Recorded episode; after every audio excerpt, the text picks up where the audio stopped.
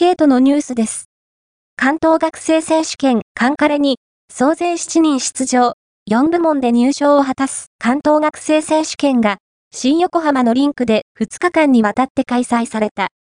今大会が、引退試合の首相の岡島右京をはじめ、総大フィギュア部門からは、総勢7人が出場。スケート仲間やファンが集まる賑やかな雰囲気の会場で演技を行い、4部門で入賞を果たした。